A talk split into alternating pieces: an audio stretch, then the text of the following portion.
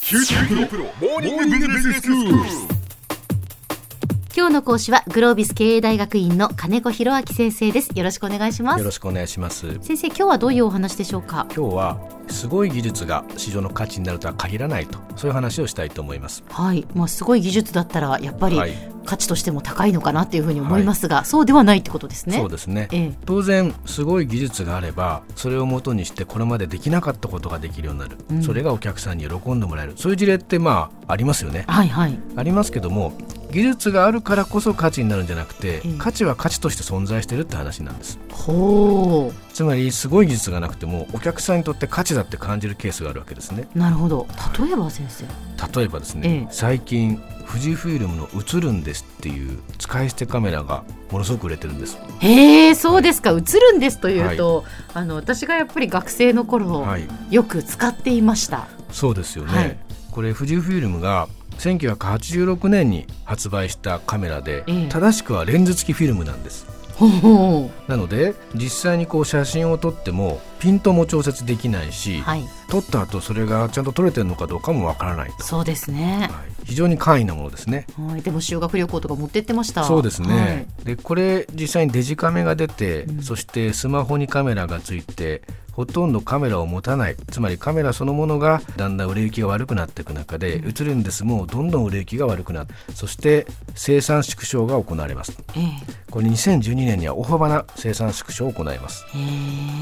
えただなぜか2017年3年前の5倍になってるんですね売り上げが、そうなんですか、はい、いきなり売れるようになったとそれは何かきっかけがあったんですか、はいこのきっかけというのがまさにこの「映るんです」の不便さ、はいこれが価値になるようなそういう環境が整ったわけですほうというとこれはインスタグラムですねえインスタですか、はい、まあ、富士フィルムの「映るんです」はフィルムなので、ええインスタはデジタルデータですよねですねなのでここはつながらないような気がするんですけども、はい実際にはこのインスタグラムの普及これによって「映るんです」が売れるようになりました、へえはいまあ、実際にインスタグラムのハッシュタグはい、この「映るんです」には28万5千枚以上写真がアップされているそうですインスタグラムで「ハはいッシュタグ映るんです」っていうふうに検索したら、そうです映るんですの画像がいっぱい出てくるってことですそかうですはいどんな仕組みになってるんですか先生、ねえこれまあ実際にこう映るんです写真撮りますよね、はいそうすると昔と同じようにあの写真屋さんに現像を持ってきますよね持っていきますよね、はいで現像する必要あるんです現像に持ってだってフィルムですからね行ってそうですはい、ただフィルムをそのままいわゆる写真に現像しなくてもいいわけですねちゃんとフィルムをデジタルデータに変えることも可能なわけですああ今はそういうことができるんですね、はい、なので、はいカメラを持っていったらばいわゆる CD に焼いてもらってデジタルデータにする、はいあと追加でお金を払うと今度スマホにデータを転送してくれるわけですねあ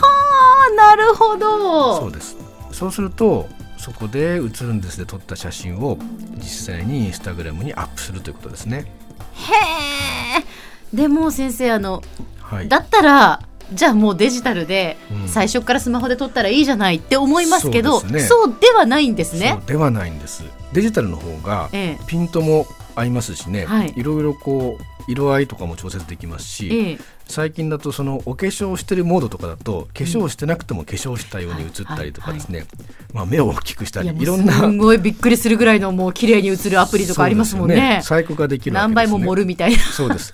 でそれが普通にできるようになっちゃってる今ええ逆にこの映るんですがそれができないというところにむしろ価値を感じてるらしいんですはあ今こう10代20代の女子がインスタグラムに映るんですで撮った写真をアップしてるそうなんですね男性ではなくてうんうんうんうん女性ですねうん若い女性ですええね、はい、はいでこれが実際にその日常の瞬間を捉えるこれ不便ですよね撮り直しできないですしそうです撮よった写真確認できないんですけどもそうですそうですむしろ我々の時代80年代90年代の学生っていうのは、うんそれが不便だったわけですそうですだからまあ撮った写真はをい確認したいし、あ失敗したって思った時に撮り直しがしたい、そうですでもそれはできなかったわけですよね。できなかえなので現像するまでの時間もかかりますしね、なのでスピード現像っていうのは価値だったわけですねえ、そうですね。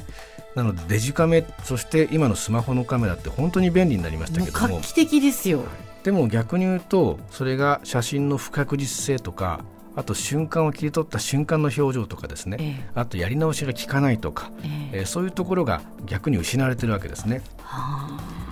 あなので我々が不便だな不都合だなと思っていたものが、 ええ逆に今の若い人にとっては新鮮であって、うん写真の新しい価値の発見につながってるらしいんです。ほど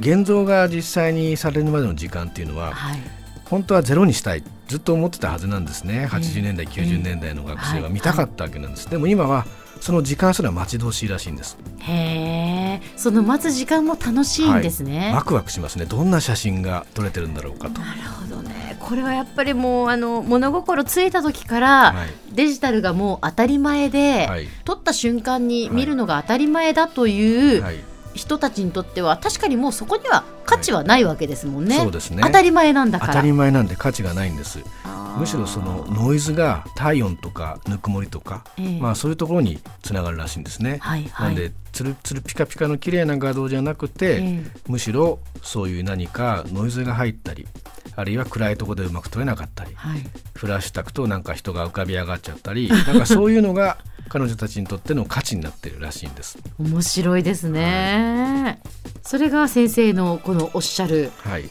その技術的にはい素晴らしい優れているものが必ずしも市場のそ価うです値ねとは結びつかないというこはといですね。そうですただこれもインスタグラムというですねこれ補完的な製品ですねええつまりインスタグラムというものが普及する、はいそしてデジタルカメラというものが安価でみんなが手に入るようになる、でこういう前提があって初めてこの「映るんです」っていうものがレトロな価値っていうもので再発見されていくわけです、うんはいはいなので技術がないからそれがすなわち価値になるんじゃなくて技術がなくても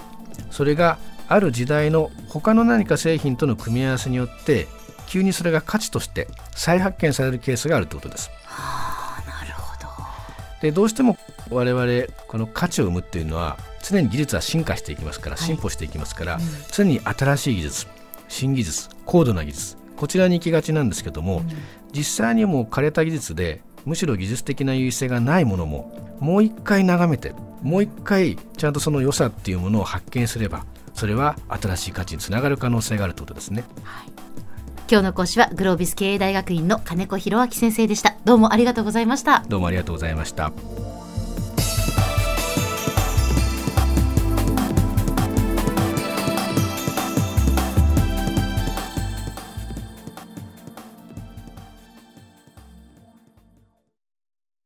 QT プロは通信ネットワーク、セキュリティ、クラウドなど QT ネットがお届けする ICT サービスです。九州中に展開した光ファイバー網を基盤に一番身近なビジネスパートナーとして九州の企業、自治体の皆様をサポートします。詳しくは QT プロで検索を。